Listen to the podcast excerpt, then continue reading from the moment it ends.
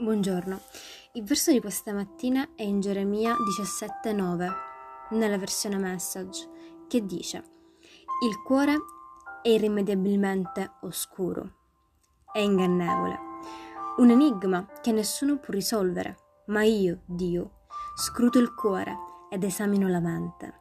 Arrivo al cuore dell'umano, arrivo alla radice delle cose.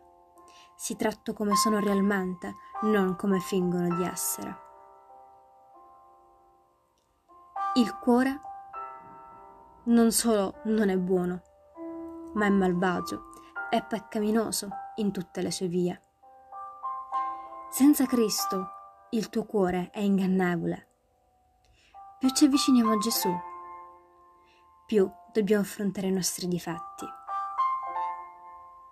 Amen. Che Dio benedica la tua giornata.